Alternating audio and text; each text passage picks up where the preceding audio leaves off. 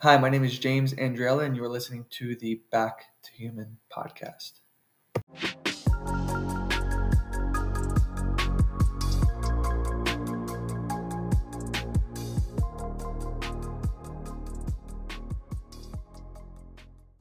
On today's episode, I have a very special guest today. I have a holistic health coach and also mother to our child, Jade Hi. Jade, welcome to the show. Thank you so much for having me. It's an honor. And you're the first live guest. Again, honor. okay, so uh, as some of you may know, if you've been following us, we recently just were able to welcome our newborn baby boy, Jax, into this world. Uh, it was quite the experience from my perspective, and I can only imagine what we're going to hear from Jade. Um, so let's just get straight into it. Jade, what um what inspired you to pursue having a natural at-home birth?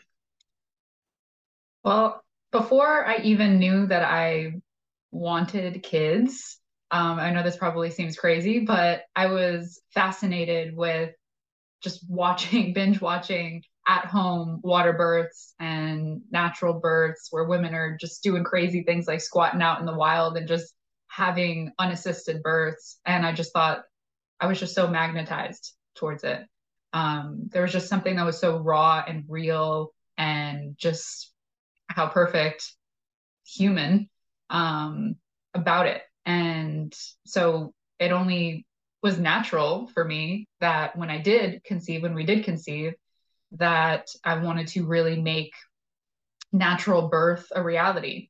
And what better place to do that within the comfort of your own home? Um, so the main reasons were just because I was naturally magnetized towards it since before I even became pregnant.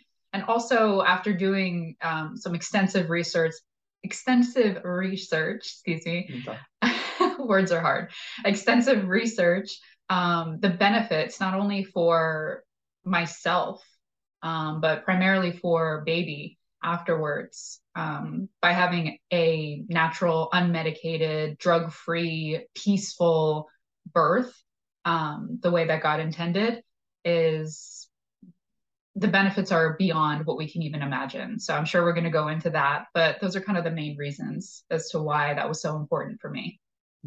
And uh, natural, but very human, like you said, completely contrary to kind of what we see both in the media and what we experience in the medical system, wouldn't you say? Absolutely. Um, it, it's, it's unfortunately this very glamorized version in Hollywood where women choose their due dates. So they choose what day they're going to go in and either get induced or have you know a cesarean and have their baby kind of just cut up out of them and again it, it's just so normalized because that's what we continue to see from celebrities and from Hollywood, and that's what's coming through our screens and at all any given moment. So, yeah, and the medical system doesn't really do that much justice when it comes to promoting natural birth for a multitude of reasons. Uh, they don't primarily, they don't make as much money when it is a natural, unmedicated vaginal birth.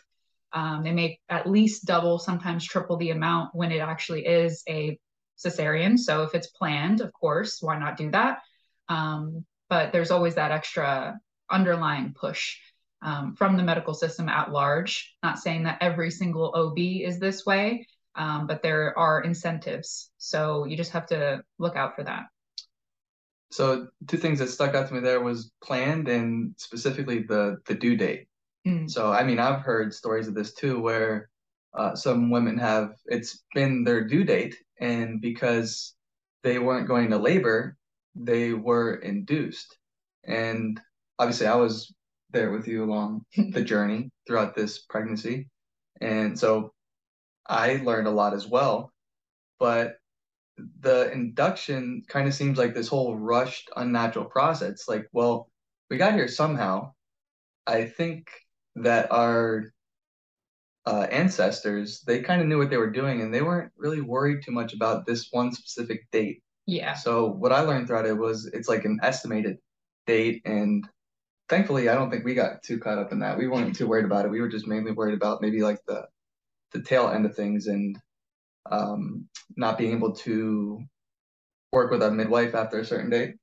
Yeah, definitely. So what you were saying about the guest date, it's uh, only 5% of women actually give birth on their quote unquote due date. It really is just a guest date.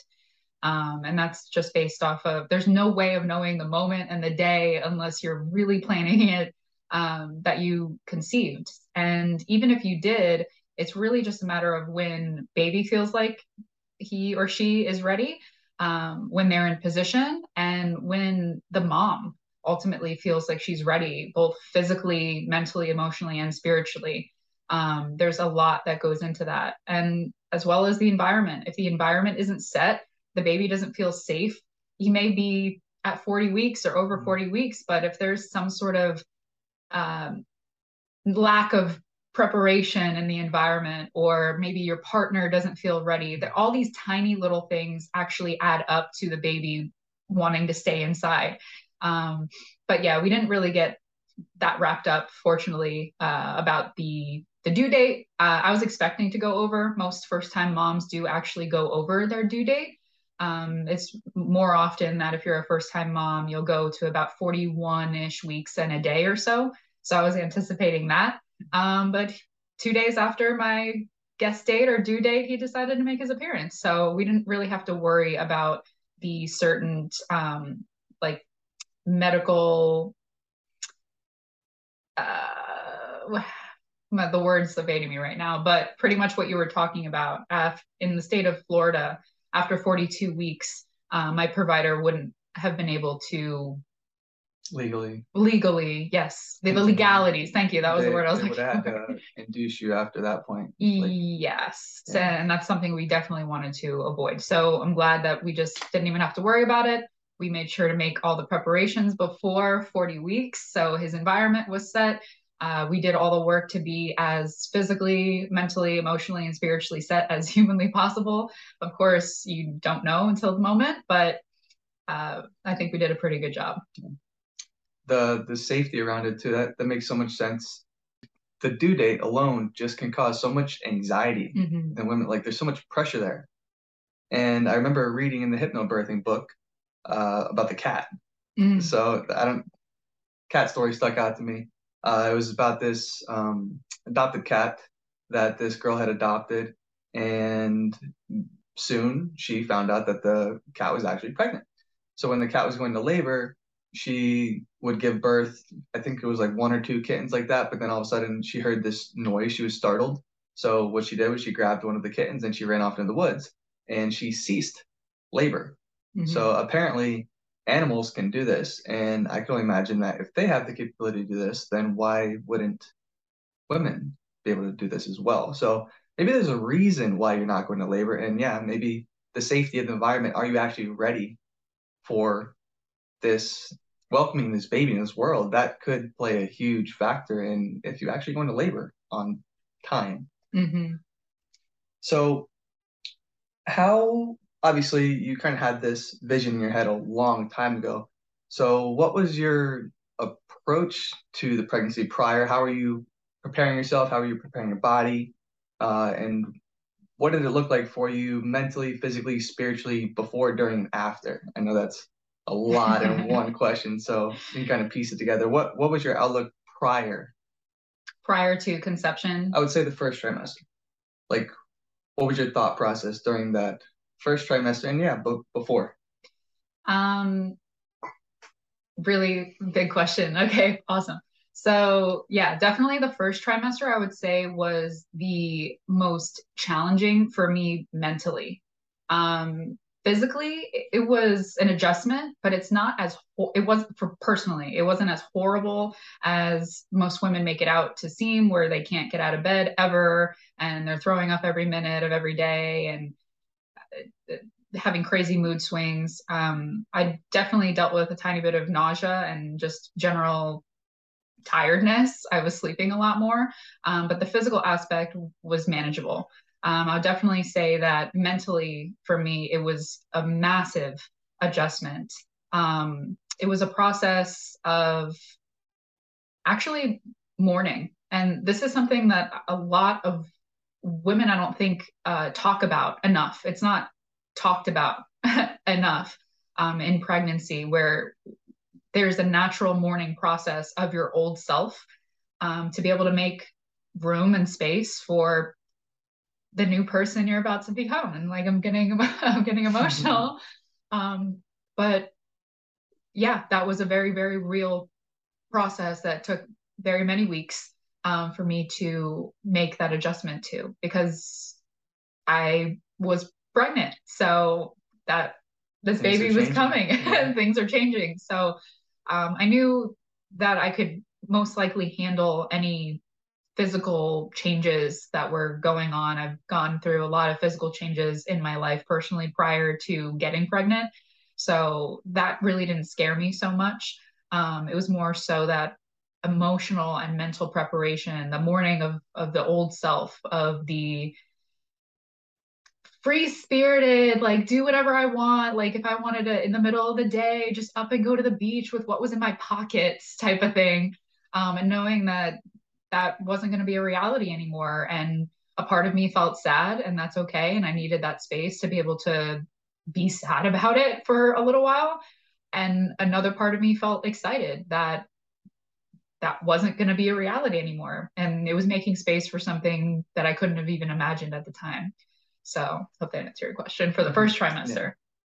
So it, it's really good that you allow yourself to feel whatever you're actually feeling at the time. Mm-hmm. And instead of like stuffing your face and binge eating, which I am so proud of how, how well you took care of yourself. Do you do you feel like there was anything that helped you with that physical aspect though in the first trimester? Because we hear it all the time. It's like, oh, it's the worst. People are vomiting. You have the morning sickness, um, fatigue, mood swings like crazy. And I mean, I was there throughout the whole process too, and it was pretty mellow, I would say.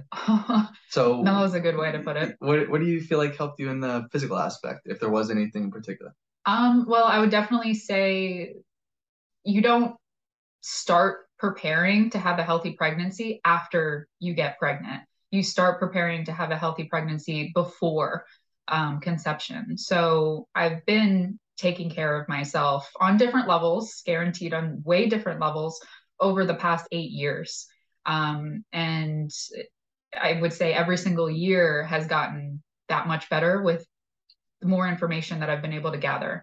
So, really, just moving my body and moving my body because I celebrate my body and all the things that it could do for me. Um, really eating high quality food and drinking the best quality water that I possibly can. And I thank you for, you know, providing all those things.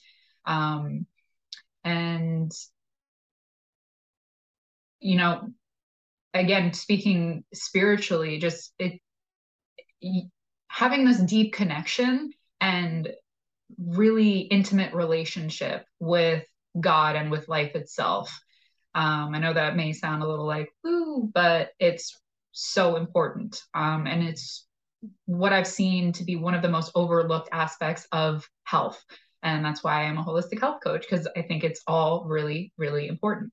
Um, I could be doing all the right things, like moving my body and doing all these crazy stretches and being mobile and hitting macros and, you know, drinking all the water and doing all the things but if i don't have this trust um, in you know god's ultimate plan and and surrendering to that every single moment of every single day um, if i'm in resistance to any part of that that's going to build up in the body as well um, mm-hmm. so all these things really do add up obviously emotional intelligence emotional resilience um, like you were saying being able to feel things feel deeply into things um, allow myself to experience whatever experience I'm having at the moment without necessarily becoming that experience. Like there's a start and a very real end to an emotional experience. That way we don't get caught up in it.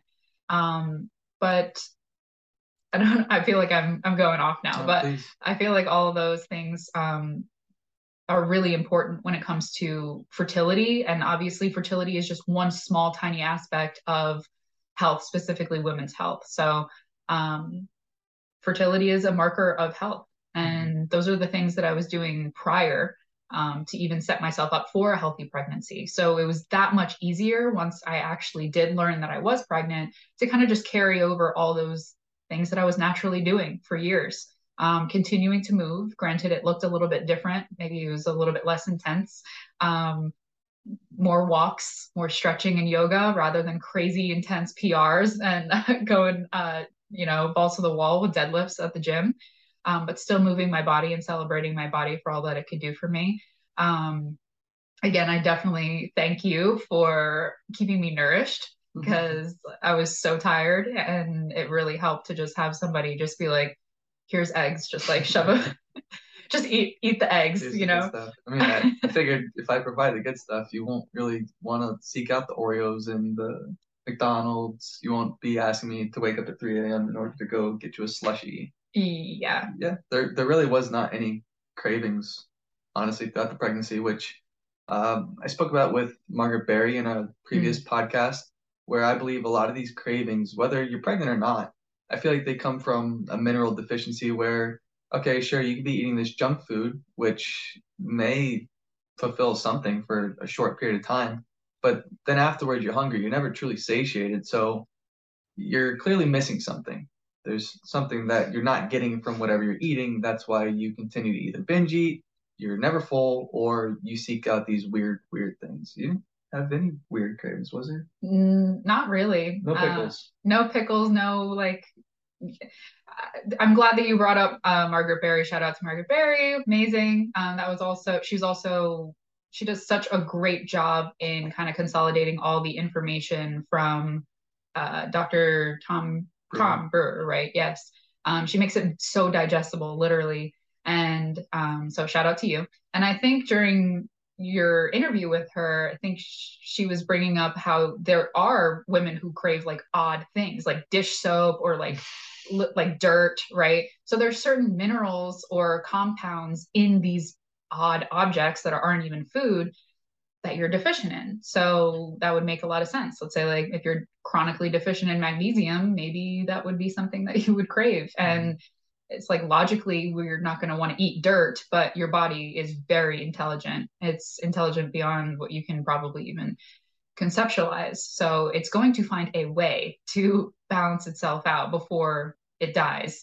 So if that needs to, uh, if you needs to crave dirt so you eat dirt so you get that one mineral that's in dirt it's going to happen mm. um, but yeah there was luckily no weird cravings for me um, again just because stay balanced you stay balanced you know you, you stay ready you don't got to get ready you don't got to go to the extremes and i love what you said about um how you don't really prepare for pregnancy while you're pregnant either mm-hmm. it's like it's it happens prior mm-hmm. uh, like your offspring is going to be a literal imprint of yourself. And that doesn't just mean the woman too. That goes for mm-hmm. the men out there. Yes. So if you're trying to tune out this podcast because this seems very uh, I guess feminine or something. Well, this is for the dudes too. Like it takes two. That's so right. Take care of your body. So what did the what about the second and the third trimester? Was it pretty smooth for you or was there any like points throughout the pregnancy where it got a little rougher? Um, I would say I think the roughest part was honestly the first trimester, and that was more so just because it was a mental marathon, like I was talking about. Um, second trimester was like a party in comparison. Um, I was feeling great. I thought that I looked amazing. Um, it was like almost every humble brag here, guys, but mm-hmm. it was almost like every single week I looked more and more amazing. and I did not expect that um, during pregnancy at all. I did not expect such a positive outlook on the way that my body looked. I did not expect my body to look as good as it did. pretty good. Um, you know, so th- there was that. Um, we had our baby moon. You know, we went to Costa Rica, so it was all just like awesome. Um, third trimester, you know, obviously I'm getting a little bit bigger. It's uncomfortable to do things. I had to enlist you and, you know, like shaving my legs and putting on shoes for me. Um, rolling over in bed was absolutely impossible. I'm starting to miss sleeping on my stomach. But again, these are all like tiny, tiny little things that it's just like, this is all temporary. And that's more or less what actually uh, helped me get through. It's like, okay, this baby is going to come out. Um, I will be able to sleep on my stomach again. I will be able to bend over again.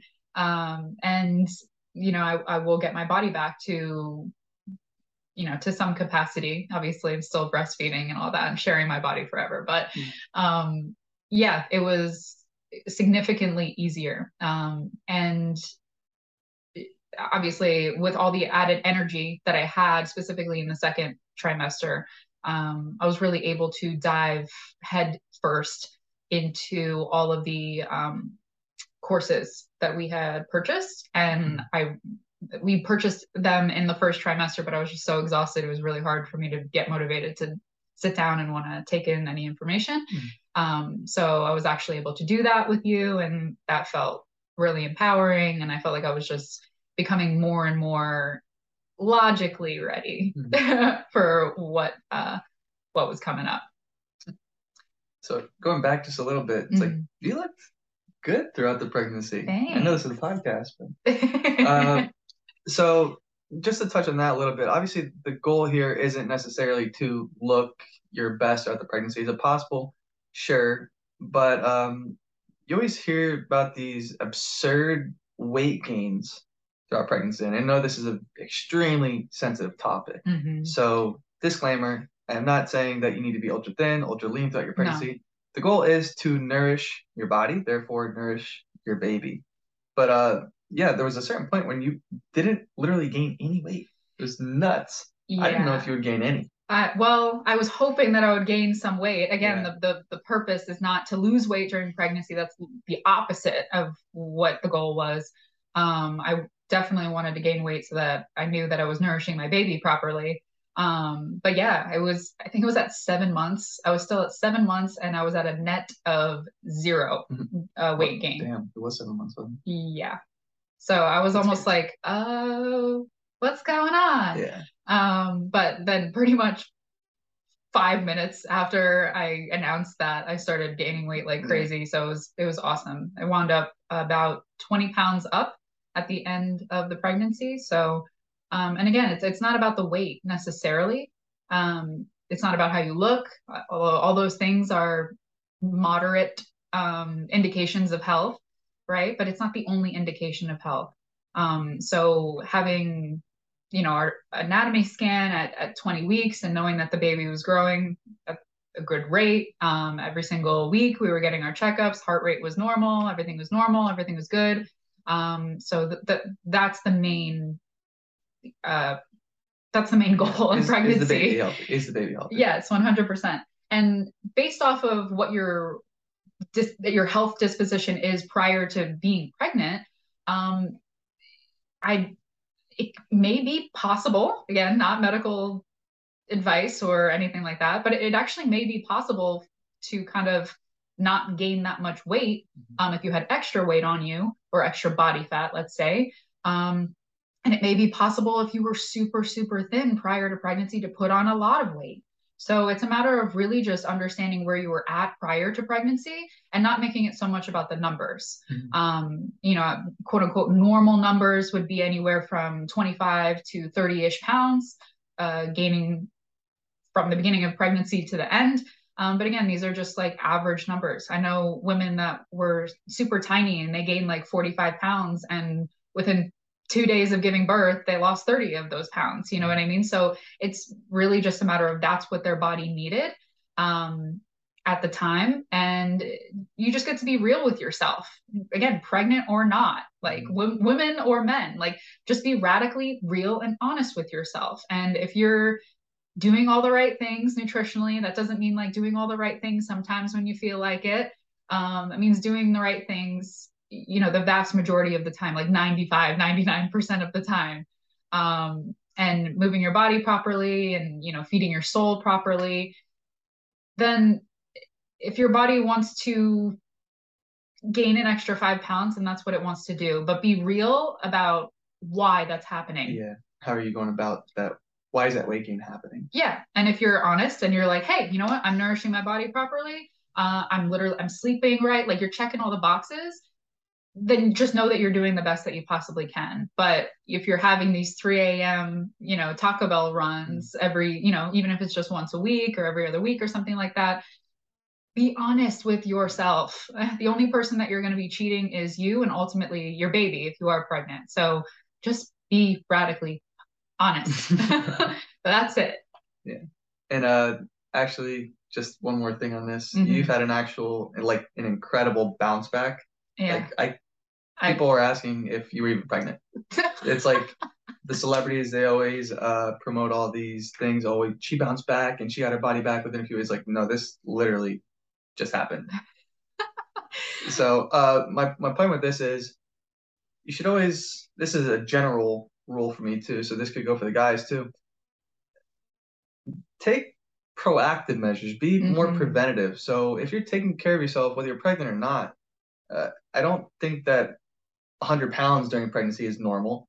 But if you're kind of yeah, if, if you're taking care of yourself during the process, then afterwards you're not gonna have to kind of go back and fix all those little bandage wounds up. Like mm-hmm. just focus on what you're doing in the process have some principles. Your body is your temple, and yeah, simple as that. I'm, I'm gonna get off that topic because I know that. I know, like you're saying, it's so sensitive, and even like, okay, I'm here. I literally just had a baby two and a half weeks ago, and I'm still talking about this. Mm-hmm. Um, and that, that's why I'm I'm really just saying like honor yourself where you're currently at, um, and be radically fucking honest with yourself because that's the only way that you can navigate some like a topic as sensitive as this. Um, because me, even as a woman who just gave birth, cannot tell you what's best for your body and your baby. And most certainly, this guy sitting next to me cannot tell you what is good or bad or wrong for your body. It's your body. Um, and if you're ever, you know, feeling less than optimal, if you're feeling um, tired, if you're feeling exhausted, if you're feeling bad about your body, if you're feeling like you have aches and pains and this and that, that's where you get to really just evaluate, you know, what am I actually doing to have this happen? Um, if you're you, you gain 50 pounds in pregnancy and you feel absolutely amazing and that's 100% true for you i'm saying 100% true for you then go you do you boo. You go girl. You know what i'm saying? Like take your time. And it's not about bouncing back four days after pregnancy. Um, luckily that was that was my case um, with breastfeeding taking care of myself for the past 10 months you know xyz um, there really wasn't that much work that i needed to do to quote unquote bounce back um, and that's more or less what i think uh, james is kind of getting yeah. at is you don't have to do all these crazy things if you don't do crazy things in the first place there are other ways yeah 100% and you're a living walking testament to that dang yeah. So uh so what about the third trimester? Were things getting a little hairy towards the end, like as labor whenever he was gonna come? Mm-hmm. What was your mental, physical, spiritual outlook at that point?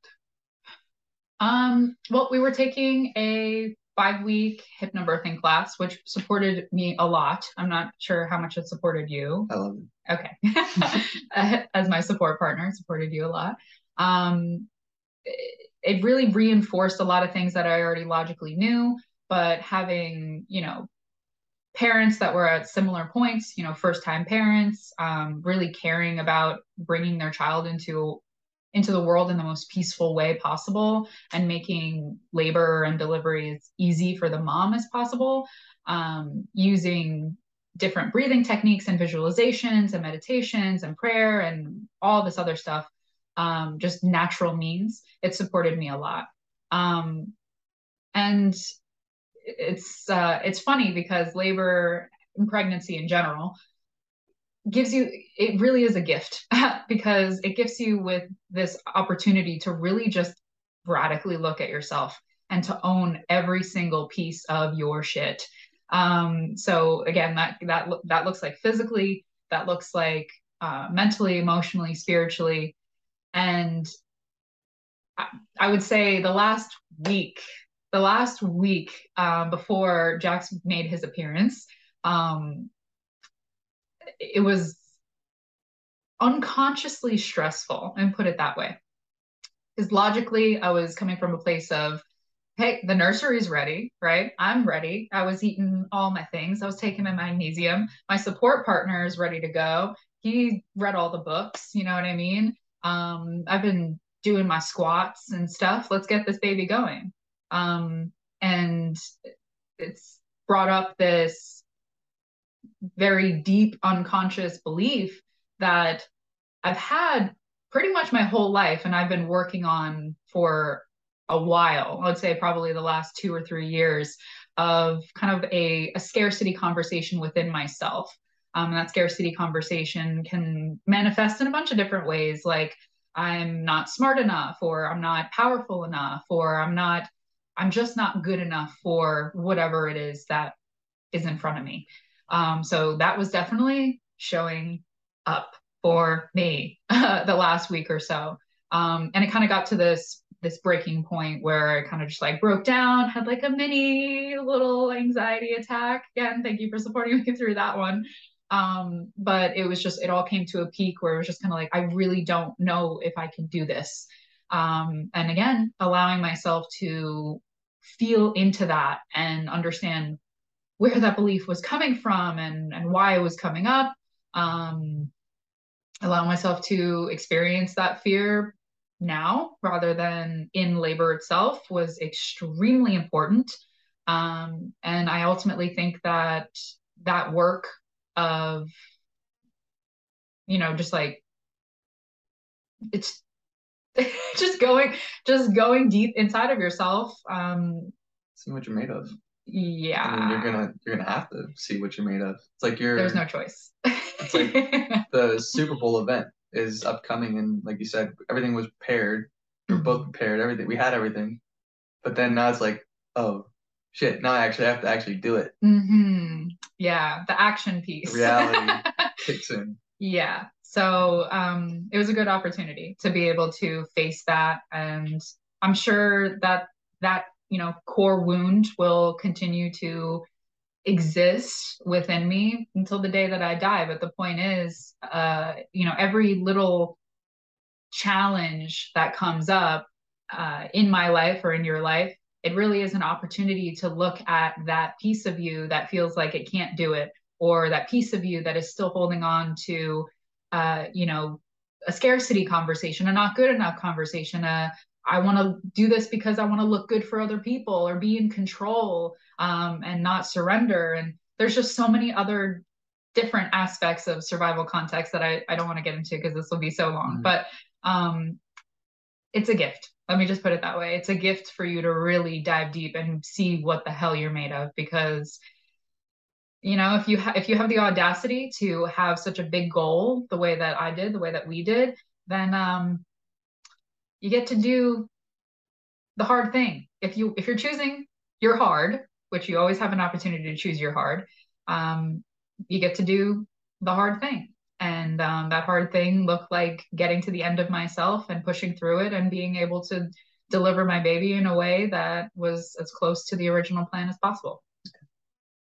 Uh, I feel like I saw all of that, the scarcity and everything literally in your eyes. But I feel like I saw it come out of you. Like if you looked if you looked at yourself in the mirror and you saw every every bad because we always think worse about ourselves. We're our worst critics. Hundred percent. So it's like as if you saw yourself in the mirror and literally every bad thought that you ever had about yourself, you just the mirror was talking mad shit about you and then you just smashed it. It's like fuck all of I'm sorry for cursing my own podcast. Try not to, but honestly, it was amazing. I, I I could see it in your eyes, and it's like you did that. Like you had to go to some place. I don't know where you went.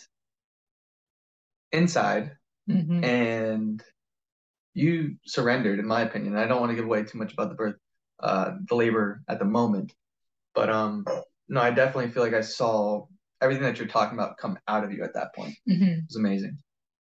Definitely happened. You know what else came out of me? A baby. Yeah. Yeah. so uh so you talked about the courses, obviously. Uh we did the hypnobirthing. We also uh, went through Mama Natural, mm-hmm. Muscles of Motherhood with Margaret. We have so many books. I don't remember all the books at this point. But uh, was there anything throughout your pregnancy that you came across that was contrary to what we've kind of been, I want to say, indoctrinated with? Everything. uh, literally everything. Um, I mean, again, going back to the beginning of our conversation, it's so normal um, in every single movie or show that this woman is in the hospital. She's in like this horrible looking um, hospital gown and she's hooked up to these millions of IVs and there's a million people around her telling her to um, scream and, and push and like even the Lamaze breathing in the, the 80s and 90s where it's very much labored breathing or mm-hmm. you know um, it, it, makes it seem very traumatic and yeah, it's doesn't seem fun. it, no. I wouldn't well okay. Well, I wouldn't necessarily be like, you know, let's just like have fun on a Sunday and just have push a, push a baby out. No, um, I wouldn't necessarily go as far as saying it was fun, but there's definite definitely ways where you can kind of make it not horrible and not traumatic. And based off of what we see in again Hollywood media um, and shows and stuff like that for the past few decades, there's a lot of fear. I would say the word is fear um, mm-hmm. that is surrounding labor and delivery. And it does not have to be that way. Is it effort? 100%. Is it probably the most challenging thing that you will physically, mentally, emotionally, and spiritually do as a woman and maybe even a dad? Yes, 100%. There is no way that I could ever bypass that. Um, and there are ways to make it easier. There are ways to make it more calm.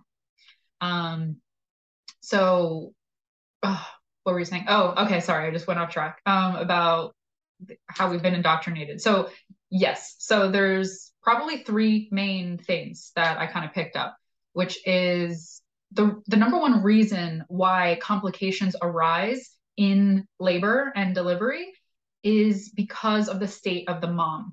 So, like you were saying about that uh that cat, right, in the um oh my gosh, I'm so sorry. My words. Thank you.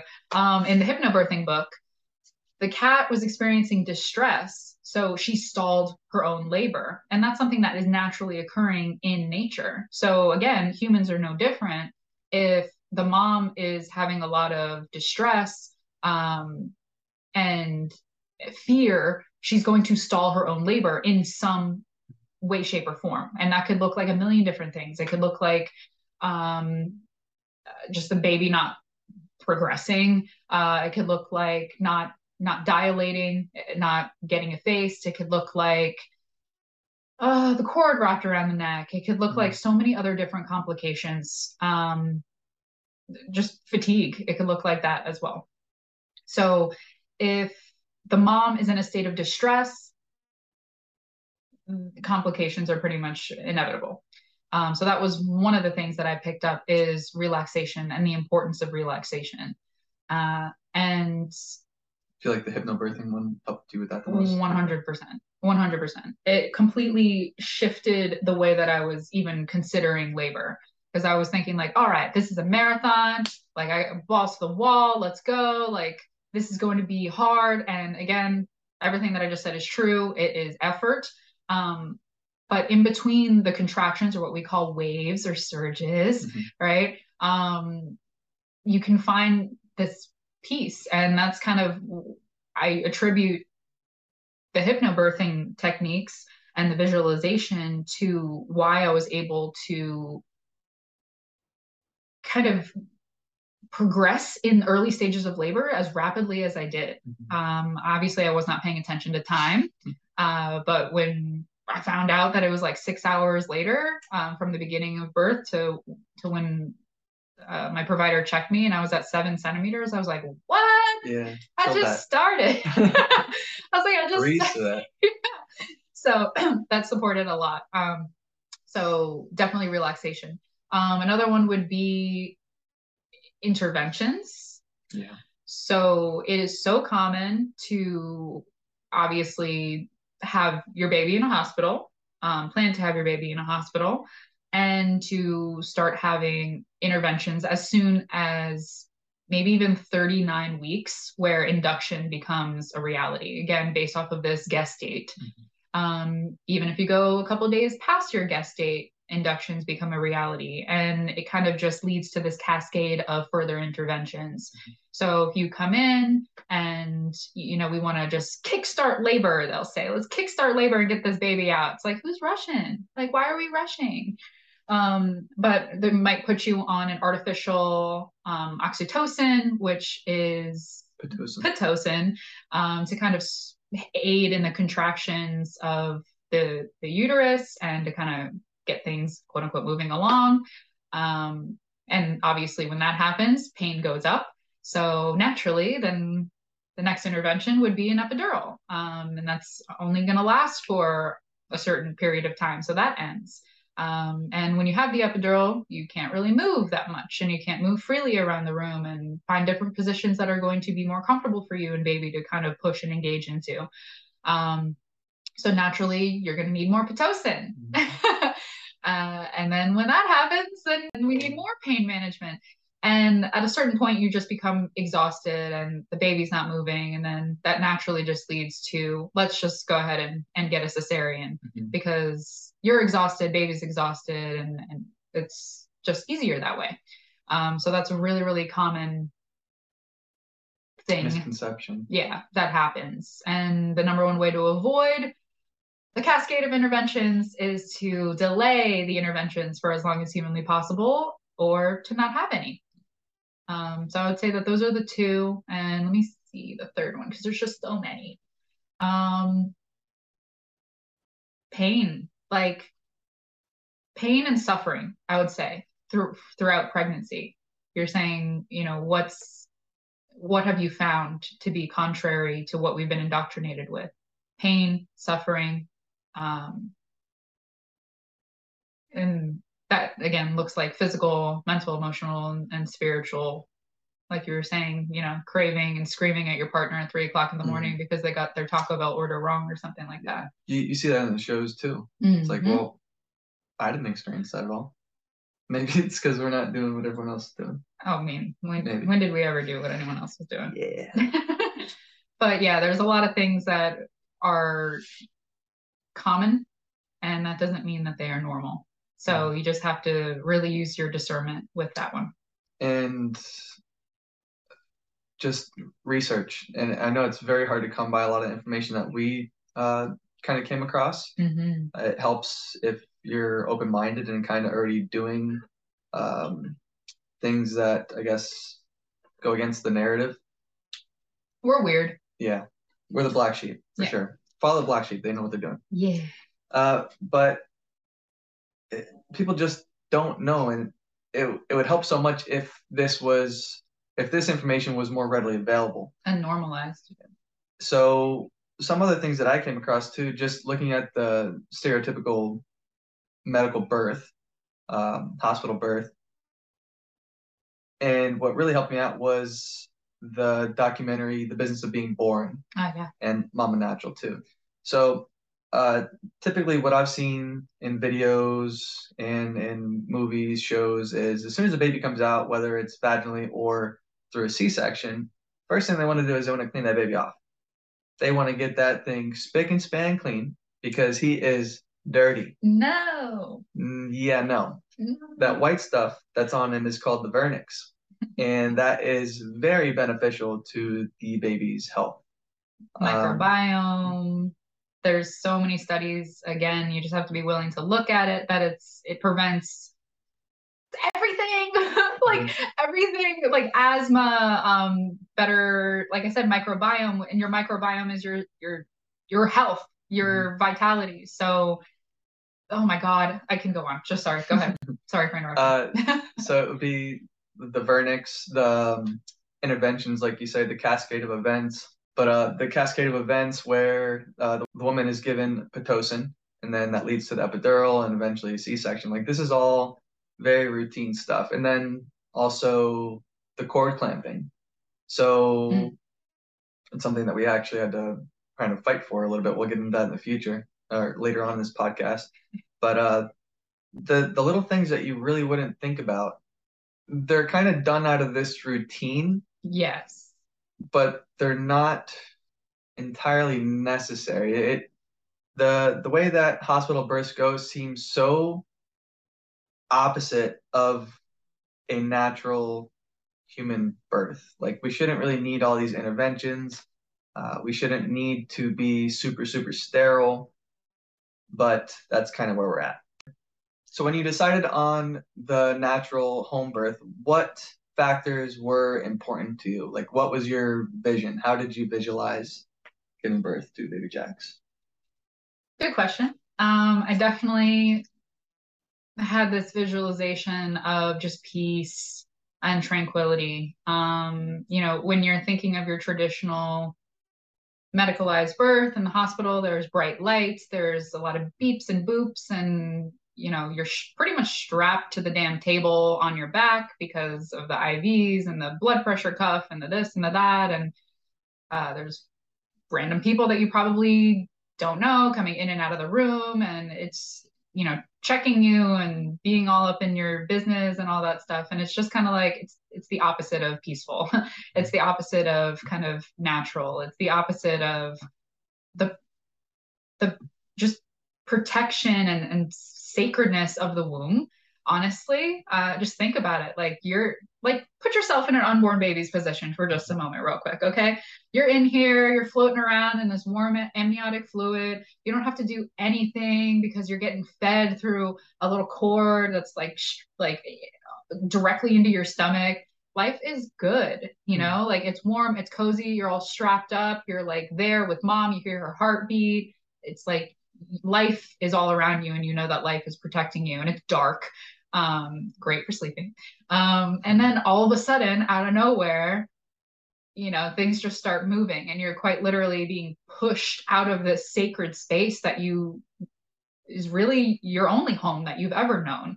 Um, and you're being pushed into this outside world, forced to breathe for the first time, um, forced to open your eyes and use your eyes for the first time, um, hearing things other than just your mom's heartbeat and, and her blood rushing and and now you have all these sensations of air and it's intense. Like it, it is intense. No matter how peaceful and you know nice and calm your birth is birth for the unborn child is still the most traumatic experience that you could probably imagine.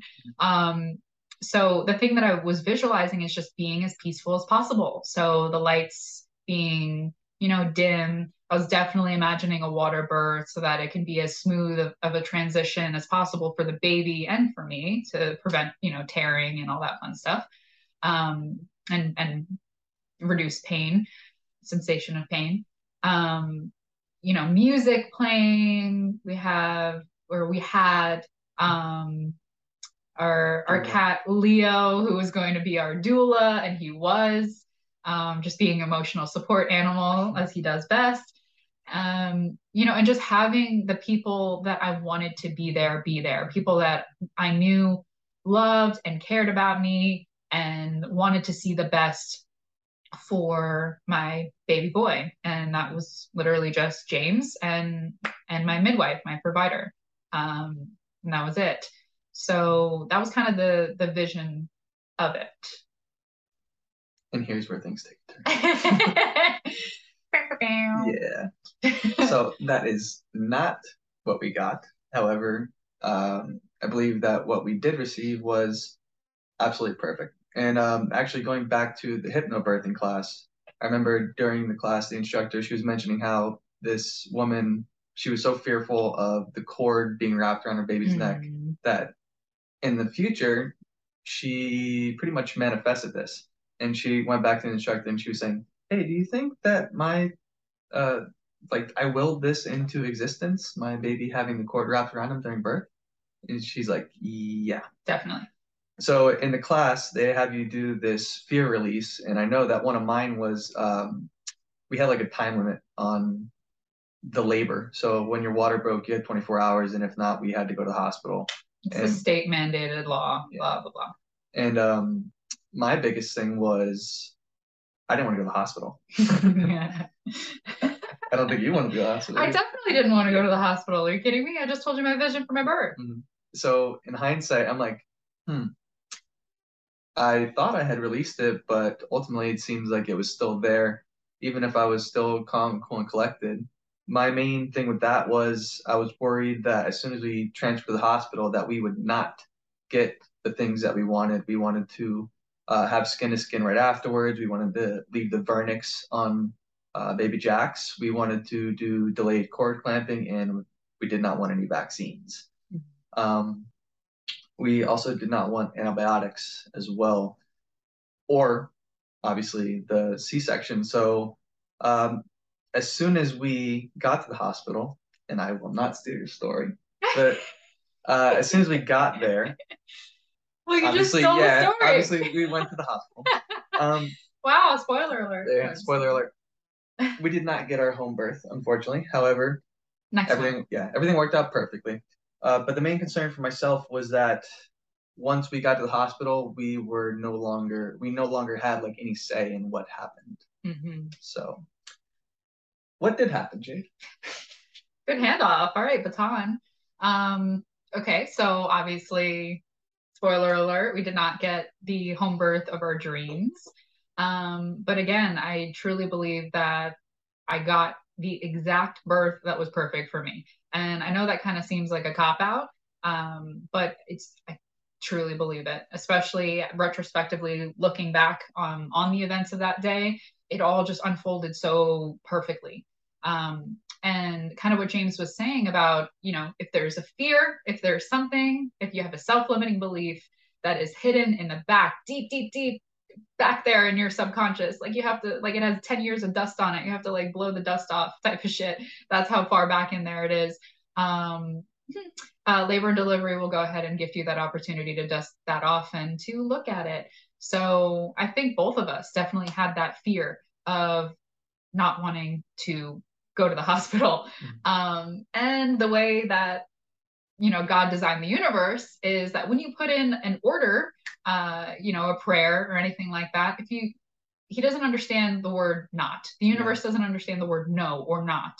Um, so when we're saying things like, you know, dear God, I do not want to go to the hospital, or dear God, you know, you're focusing on the things that you do not want to happen. It's pretty much like putting a, a direct order saying, please just go ahead and transfer me to the hospital. That's what you're going to get. Yeah, that's exactly what you're going to get. So that's why I always, you know, for myself and for my clients, I always talk about what it talk about what you want to happen. Speak into existence what you do want to happen instead of all these do nots. Um, because if you focus on that, that's what you're going to get. And guess what? That's what we got. We got an emergency transfer to the hospital. Um, so how did that happen? Right. So we did go ahead and, and start labor. So I began labor at four o'clock in the morning, um, started feeling contractions. They started becoming a little bit regular, I would say within 10 minutes apart, 10 minutes apart from each other. Um, and I was like, okay, yeah, this is it. This isn't just practice labor anymore. This isn't Braxton Hicks. This is like the thing that's happening. um, so again, time is weird and arbitrary because I wasn't paying attention to time, but I would say a couple of hours help me with this. You were the one uh, keeping track of time. I mean, it happened extremely quick. So the midwife, uh, she went by this principle five one one. So uh, contractions five minutes apart uh, for one minute each for an hour. For That's when we uh, reach out to her so that way she can head on her way. So that happened like probably within like an hour. And then um, really, you yeah, see, I don't even know. It's pretty quick. Um, well, that's what I was like. I don't know if I should even text her or call her right now, but it uh, this is the time that I have, so yeah. Again, I wasn't keeping track. I was just like, take time up, time up, because I'm just focusing on breathing um, through these. So yeah, I would say that. So that was happening, I guess, for an hour, and then James ran the the tub. I got into the tub. How long was I in there for? Another hour. Probably.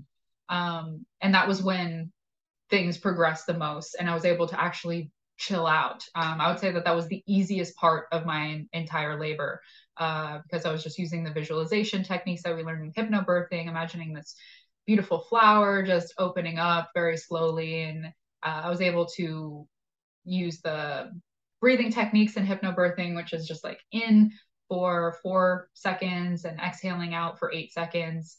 Um, so I wasn't keeping track of the time necessarily, but I was keeping track of how many breath cycles I was doing. And I was doing around four or five of those four, eight breath cycles. So I guess that would only make sense that it was around a minute. Um, and yeah, and then from there, things just started picking up. So midwife came. Um, she checked me. At this point, it was about uh, five hours. Yeah. Five hours into labor. Um, she checked me and I was seven centimeters. And me and James were both just like, what? That's crazy. Um, I expected that to be a lot longer. Yeah. Um, so that was encouraging. Um, so we started blowing up the birth tub, um, have a little bit more space to move around, different positions, filled it up, um, got into the birth tub, tried different positions in there. Um, we kept monitoring, obviously, the baby's heart rate with the Doppler, and there were just certain positions that I was being in that he was just not happy. Um, so his heart rate would kind of like dip down a little bit. I would change position, and it would go back to normal. So we're just like, okay, that's fine. He just didn't like the previous position. Um, I was in the birth tub, I would say, for maybe an hour or so. I'm just saying an hour because I literally have no idea uh, for all these things. I don't know how two hours adds up to five, but it does somehow in birthing time. Um, it was just not progressing within the birth tub. So I got out of the birth tub. We're trying some supported squat positions. Um, James helped me out with that one. Tried side, side lying on the bed.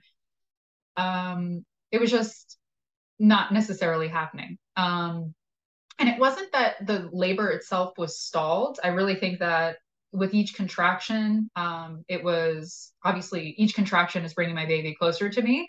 Um, hashtag affirmation.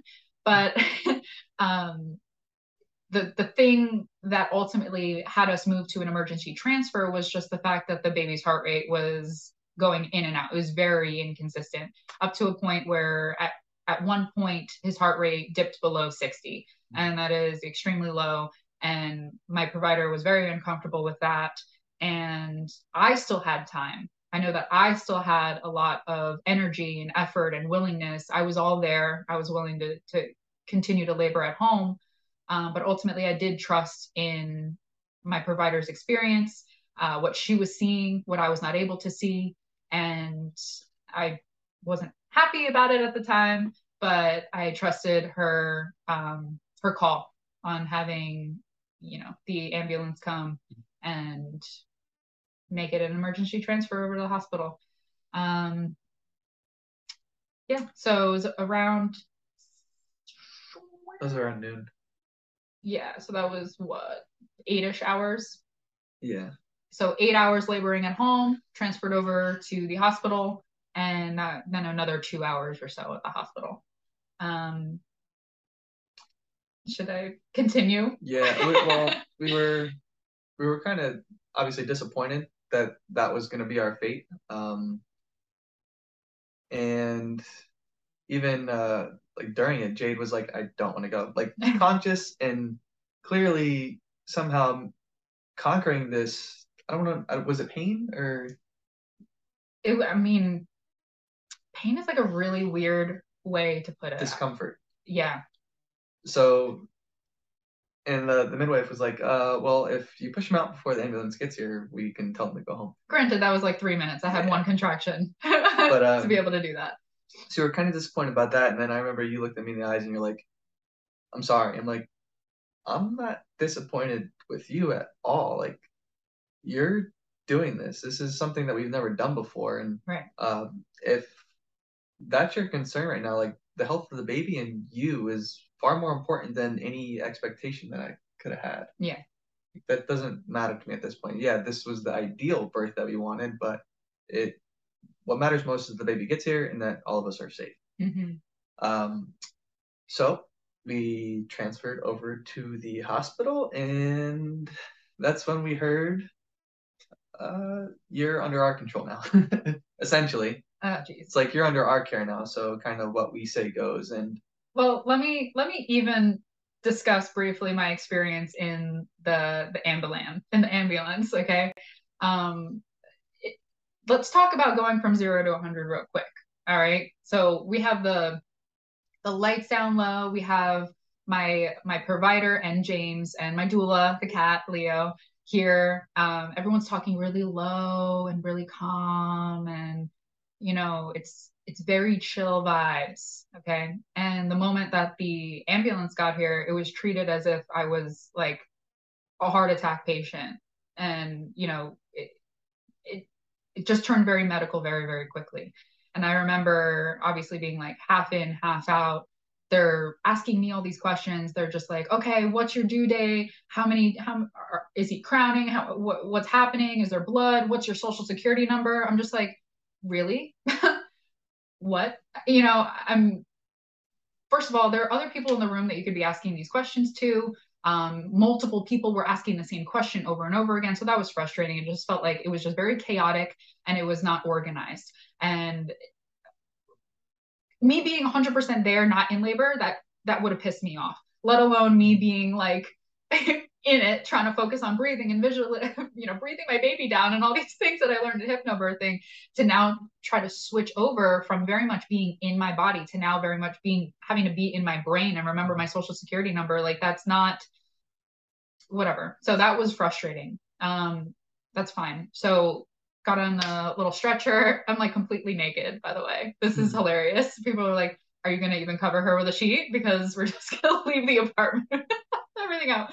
Whatever. So that's fine. I'm in the ambulance. Um, they're really pushing for just having, you know, it's it's routine having oxygen on me and, and putting me on an IV. And I was just like pulling the oxygen off so I can actually breathe properly.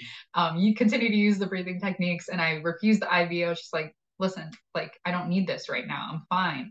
I'm just transferring because my provider wanted me to, and the heart rate, right? So, uh, um, you know, one of the people, EMT, whatever, guys in the EMT. yeah EMTs, he was just very aggressive.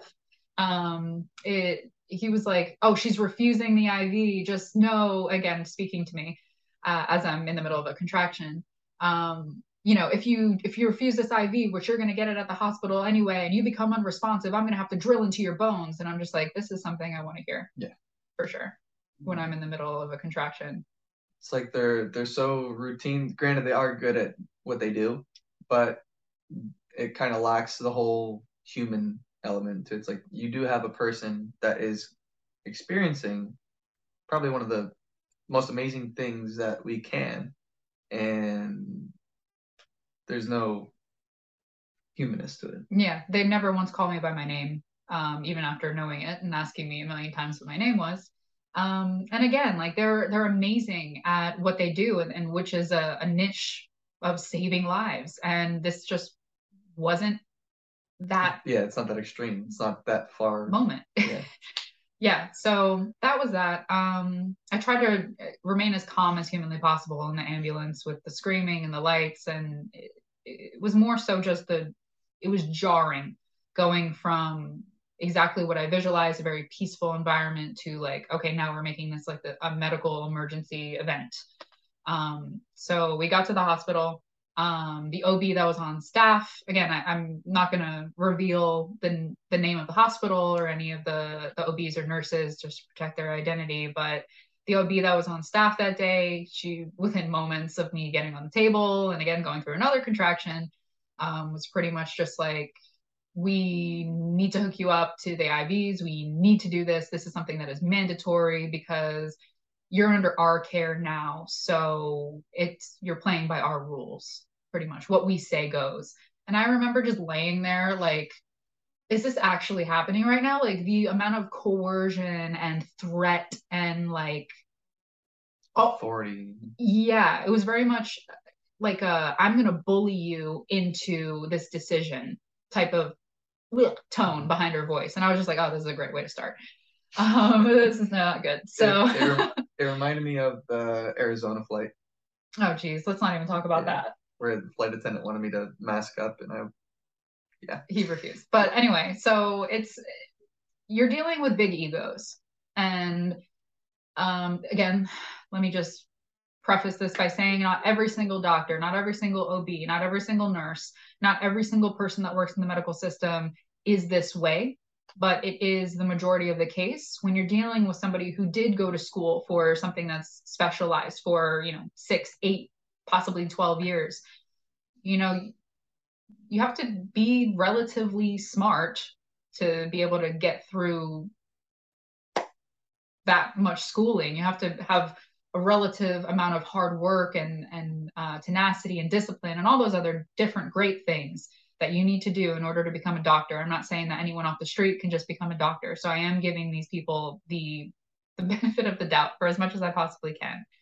Um, but with that being said, there's a lot of ego that goes into that where it's kind of just like well i studied this for eight years and you have no idea what's going on um, so you have to trust and do everything that we say and um, that's kind of what the medical system banks on unfortunately it banks on fear it banks on women not trusting their bodies and and not being empowered with knowledge that they can pick up for you know the 10 months that they are pregnant they bank on support partners or um, the husband or boyfriend or whoever um, also not advocating. Um, and fortunately, we had all those things. I was empowered with, you know, trusting my body. I really did, and empowered with knowledge. Um, both of us were empowered with knowledge, and I know for damn sure, um, previous to even transferring to the hospital, if we did have to transfer for whatever reason, I knew that James would be the number one advocate um, because I had other business yeah, to take care of. a little preoccupied. A little preoccupied. So, um, so yeah, I mean, all in all, when we got to the hospital, um, other than the few kind of hiccups that we had with the OB, um, the majority of the nurses there were awesome. They really did help me find a position that that worked best for being able to push past that stall point for Jax and really just be able to have him naturally vaginally um, unmedicated, on time, and healthy. And um, again, thank thank God for James being there and for this whole co co COVID situation mm. being sort of overish because if he wasn't allowed in the room and I would be forced to labor alone with a mask on, I probably wouldn't have the same outlook as I do right now. Um, so with the cord clamping delay. Um, the the hospital kind of their routine is no more than a minute, so it's kind of like at a minute we they stop the blood from going from the placenta through the umbilical cord to the baby. Mm-hmm. Um, so they'll clamp the cord at around a minute. So we were just advocating for as long as humanly possible. James was like, "Can we do an hour?" And they were like, "Are you kidding me? Like, who is this guy?" they that that's unheard of. Um, and at home, that's something that was a grant was was a given. We were mm-hmm. going to have it, um, or until the cord stopped pulsing, knowing that all the blood was received to the baby. Mm-hmm. So in the hospital, James was like stalling. he was stalling. He was like distracting the nurses. He was distracting the OB. He was just like, "Let's do two minutes." She's like, "Okay, I'm comfortable with two minutes." And then a nurse came by. She's like, "It's been two minutes." He's like, "Just one more minute," you know. she's just like, "I can do three, but I can't do more." Than. He was just like hey, look over here, guys, while I do this puppet show so you guys can forget that you have to cord clamp. So, you know, we, we wound up with three minutes, which is definitely not close to an hour, but it's way more than I thought that we would have had mm. um, in the hospital. And that's all to, all to James. If, you know, if he wasn't there, I probably would have, they would have clamped it at around a minute. So mm. that's something that was awesome. Yeah. Um, and for those that don't know, there's still like a third of the blood left in the placenta. So the reason why you want to delay that is so that the baby can actually get all that blood. And once the placenta stops pulsing, uh, pulsating, that's when you would want to snip it. Um, and also the the OB, I don't know if you mentioned it, but one of the first words out of her mouth was C-section. Oh, for sure. Yeah. Yeah, that was a part of the whole sentence where she was like, you know, you're under our care now. So what we say goes. And if we need a C section, which a C section is possible, C section, C section, C section, I felt like she said it like 16 times. Mm-hmm. Um, we need to have you hooked up to the IV. We need this, we need that, we need this. And I'm just like, ah, you know, I spent the last 10 months of my life trying to eliminate the word C section from my vocabulary to only just have it within moments of me being in the hospital, have it shoved down my throat. Um, multiple times while I was in the middle of a contraction. Did I mention that ever? I was always in the middle of a contraction while these conversations yeah. were being had, very peaceful. Um, but yeah, it's just um, you know. well, I think that's why we were meant to go there, though, is yes. to uh, kind of say like an fu to the system, and it's like, no, we will not buy into the coercion. Like, we won't accept your fear. Mm-hmm. We understand that maybe this is what you see in the majority of cases with people that don't do their own research. Um, and with people that you can kind of bully, but mm. Mm, that wasn't for us. And I could honestly never visualize you visual I can talk visualize you having a C-section. Not that there's anything wrong with that. Obviously, there is some um, sometimes when you do need interventions, and as much well, as I just to put a pin in that really quick, um, yes, there is definitely times where interventions are needed, and a C-section is like 100%. That's the only way that we're going to be able to save mom's life and save baby's life. Absolutely. And I'll also say that it is the minority of times. Mm-hmm. I would say way under 10%, around 5% of the time is that medically necessary. Um, the vast majority of the time that it actually does happen, it's because of what you were just saying, because there are fear tactics, because there's coercion, because there is bullying, because there's this um, bank. Yes, and because there's this banking on women not trusting themselves and and just being like, okay, I give up. Yeah, C-section sounds good to me. Just get this baby here. You know, I'm tired of tired of pushing. I've been pushing for X amount of hours. Um, so as as much as C-sections do have their place, um, it is not as big of a place as it has been made out to be, especially in recent times. So I did just want to say that. So go ahead. And uh, the business of born, I already mentioned that before, but that would business be business of being born. Yeah, that would be a great documentary for you to watch if you are either pregnant or if you are looking to become pregnant. Yes. Um, and I will say, as much as I dislike the medical system, if you've been following me for any period of time, uh, that would be pretty apparent. Uh, I will say, in this instance, I am thankful that we did have a natural vaginal birth. We mm-hmm. pretty much did have everything that we wanted, uh, besides, I guess, the longer delayed cord clamping um, and the environment. But I don't know what it would have looked like had we not right. gone when we did, because right. uh, there was a few tactics and techniques, and there was one nurse that I actually did like um, that really aided Jade with how to uh, use the breath to get baby Jax out. Mm-hmm. Um, and this goes into like coaching too. It's like if you're coaching an athlete, you're coaching a kid, or whoever you're dealing with. Sometimes the way that you say something can make all of the difference. So not everyone's going to pick up on the same exact cues, and this is honestly what we needed.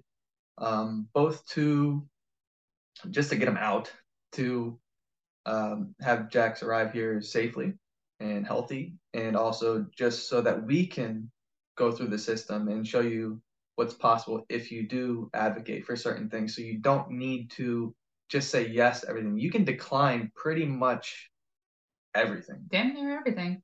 They uh, were trying to give us the vitamin K. They were trying to get us the Hep B. You can decline these things.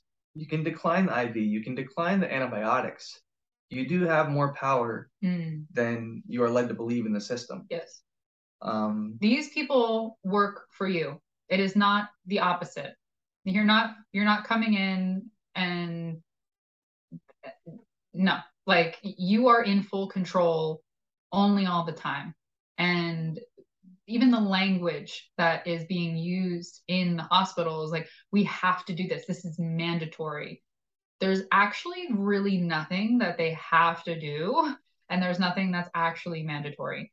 Um, and again, if you decline whatever you choose to decline, you sign a little waiver that's, you know, quote unquote against medical advice, just so they can cover their ass if something were to happen. Um, saying that, you know, they did offer it, they did basically say that it was mandatory, and you declined. And that's that. It's something as simple as that. Um, but it's it's the language as well. So if you're not educated or, or if you haven't gone through it yourself, of course, if a doctor eight years and I'm studying blah blah blah, this professional doctor is telling you it's mandatory. What of course you're going to say, you know, well, of course, if it's mandatory, then I need I need to do it. Um, I will say to definitely make sure that you do your research, mm-hmm. use your discernment, all the other different things, because depending on what state you live in, I'm not sure what what state you're listening from, but depending on what state you uh, live in, there are different laws, and um, there are certain things that you may run into a possibility. Not saying it will happen, but a possibility of the hospital um, trying to call child protective services on you based off of the decisions that you do make or what you do decline. So really just make sure that you're empowered, you do your research way before, um, and you can kind of know what you can get away with. But um, pretty much damn near everything you can go ahead and decline and understand that these people are working for you. Um, you can hire them, you can fire them in the way that you see fit. So as long as you're coming from that place of grounded empowerment and not coming from a place of wanting to combat, not coming from a place of, you know, wanting to be right, even though you probably are if you've mm-hmm. done all your research, um, you still have to play with the political climate. And this is kind of where I always say to James, you know, like play the game. Um, and you can know all the information and, and be right. You could actually be 100% right when you're making these decisions. Um, but if you don't know how to to to play the game and and play nicey nice with the people that you have to play nicey nice with, mm. um, you may not wind up getting what you want. So just just understand that it's a very very political decision um, once you everything's political once you get into the medical system. So just be very aware of that and be cognizant of how you're speaking to people. Be cognizant of how you're declining things if you do decline. Um, and it's it's just really important. Um, that yeah. So yeah. i'll just leave it at that. And definitely like we said do your research. Don't Please. just listen to us. Don't oh just assume that we know everything in this podcast. Uh, you may have a different outlook which is fine uh, I'll leave all of the courses and all the books that we read and took in yeah. the show notes so that you can look into those yourself. Overall, I I think that this was a great experience, not just for us, but for the nursing staff and the OBs there because it shows what truly is possible. It doesn't always need to be this way. Mm. And I believe these are the type of cases that need to be seen and witnessed so that some type of change can be made that way, we don't have all of this coercion in the medical system. That way, women can actually experience the what would be the word? Like blessing. the blessing that is birth like natural birth and now you could like listen and, and hear all the cues of your body and that includes the uncomfortable times. It really does because you can't have pleasure without the pain. Can't have pleasure without the pain can we leave that in Please. so overall, it was uh, from my perspective, it was such an incredible experience. I don't think I've witnessed anything more amazing than Jade giving birth. Just the determination, the courage, the look in your eyes. Like I could tell that you were on the brink, and that it's like you're kind of falling off a cliff and you're just trying to reach. Like you need one little more grapple. Oh yeah. And that's kind of essentially what happened. It was a miracle in my eyes, and hopefully the rest of the team saw this as well because there was a point that the he wouldn't crown. Like he was kind of stuck at a certain point, so his head was stuck um, right above the pelvis. Mm-hmm. So I could see the top of his head, and to me that was so exciting. And whenever Jade would push, yes, I saw everything.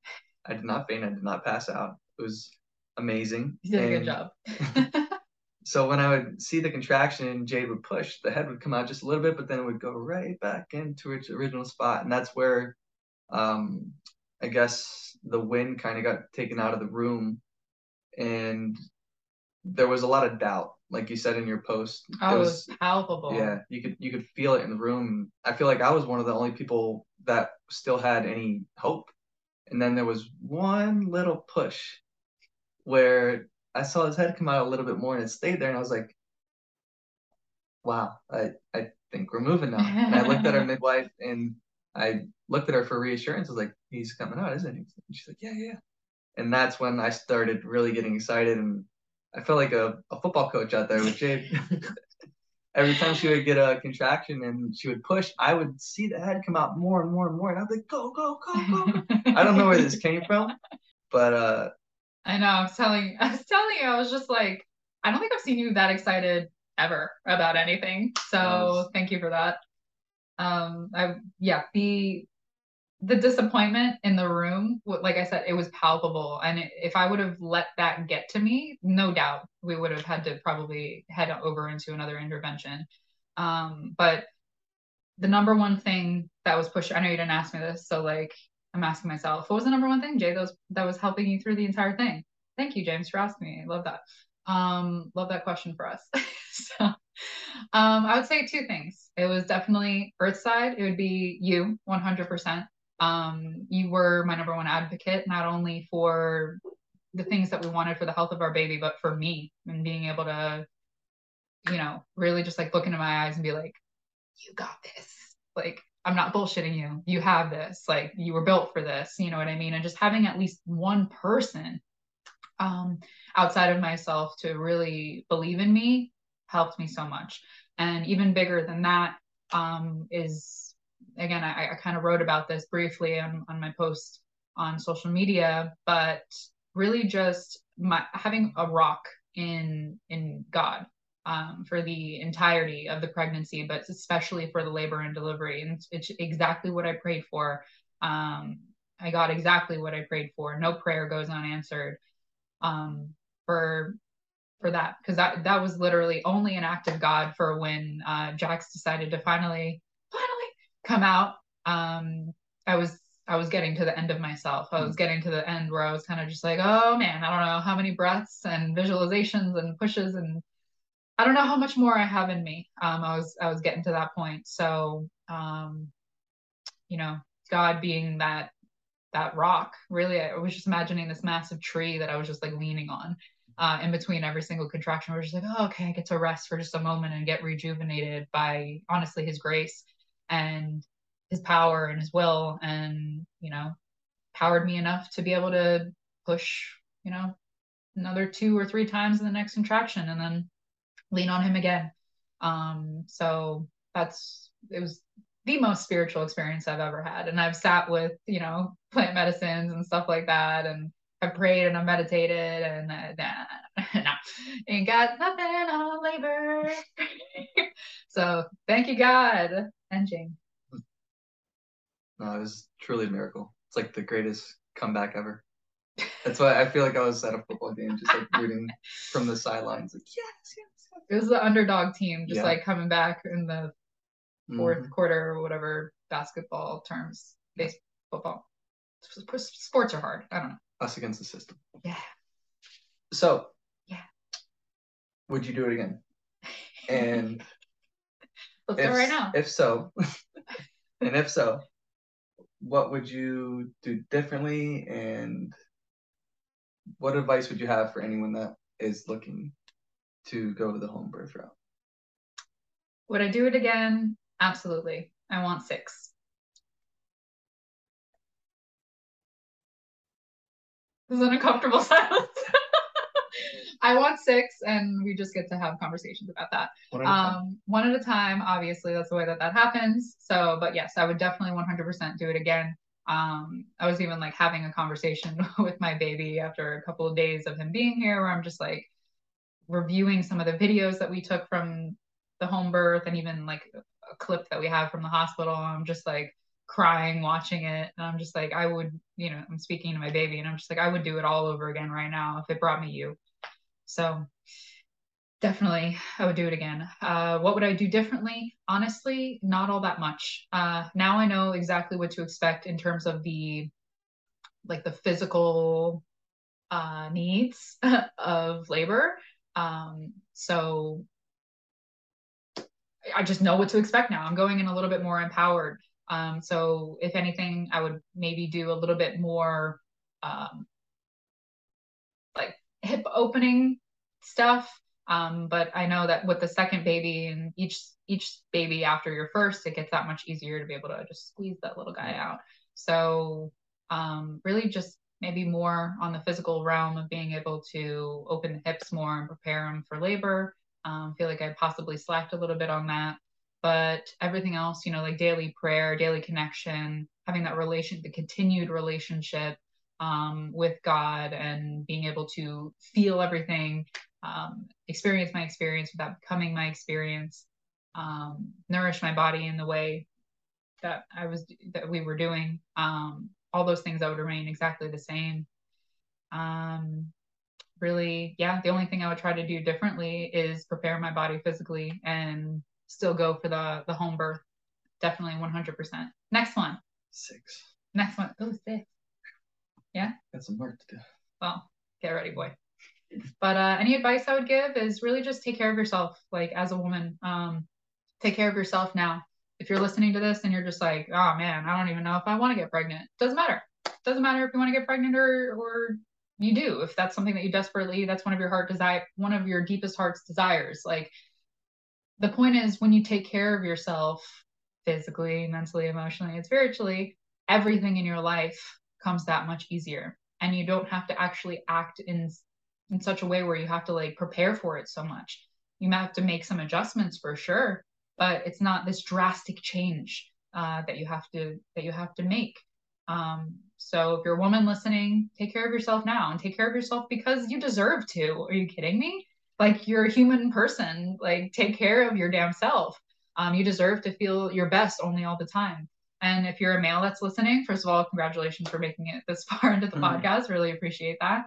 Um, take care of your damn self too and step up as a man. You know, I get to say that. Um, I know James completely agrees with me on that, but when you step powerfully into your, you know, your masculine identity, whatever that means to you, uh, and you step powerfully into your life, honestly, and your life's purpose, again, everything comes that much easier for you. Um, so taking care of a new life becomes that much easier for you.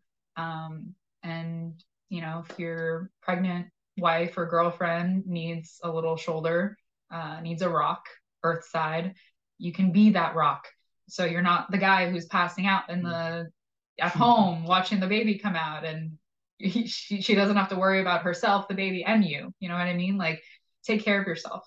Um, and that's kind of just my message for everyone all the time is really just to take care of yourself um, because you deserve to, because the people in your life deserve to, and because it's, if you don't, it's honestly a disgrace on uh, you know God's masterpiece. And we see masterpieces that he's created all around us like the trees and the birds and the flowers and things like that. But what about us?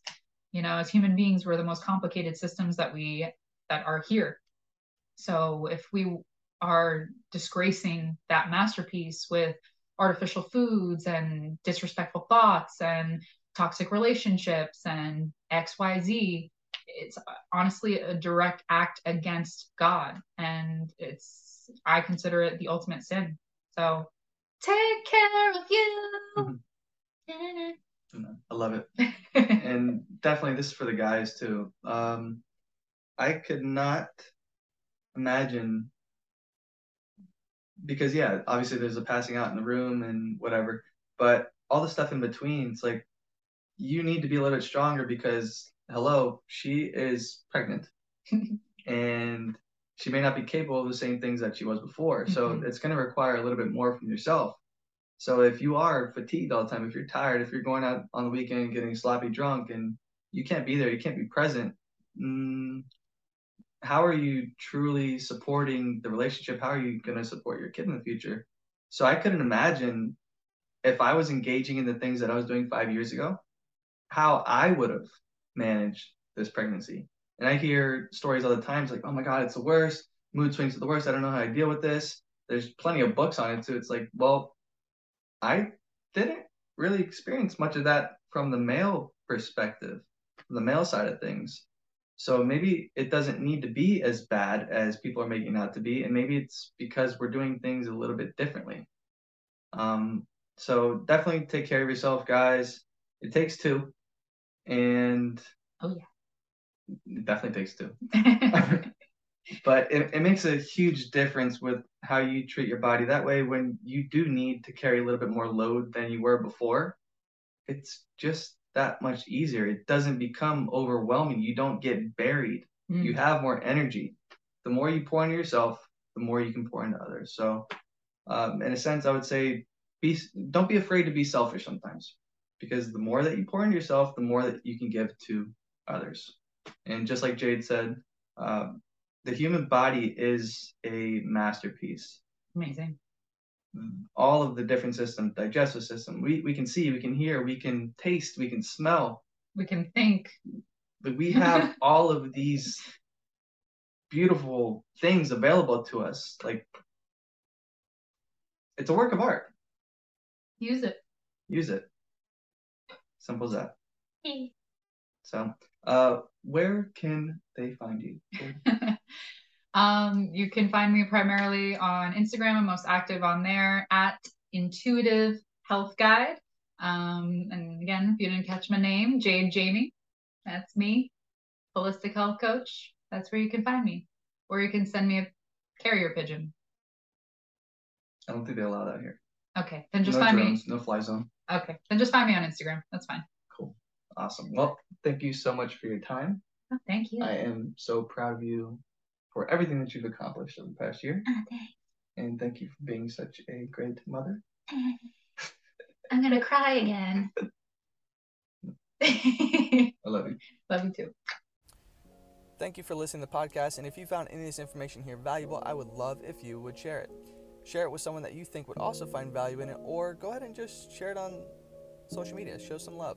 If you tag me at King6Killer, I will reshare your story, I will reshare your post, and I would also love to hear your feedback. If you go to the backtohuman.us website, that is backtohuman.us, not .com, and go to the contact form, you can leave your feedback. I would love to hear from you. Also, if you would like to support the show, under affiliations on the website, I have a bunch of products that I am affiliated with. Disclaimer I will receive a compensation if you use my links or codes. However, these are products that I've used throughout the years on a daily basis. I only endorse products that I truly believe in, and these are things that have made a dramatic impact on my life. And I'm sure that you will see some improvement as well. So, thank you again for listening to the podcast. Kill the day.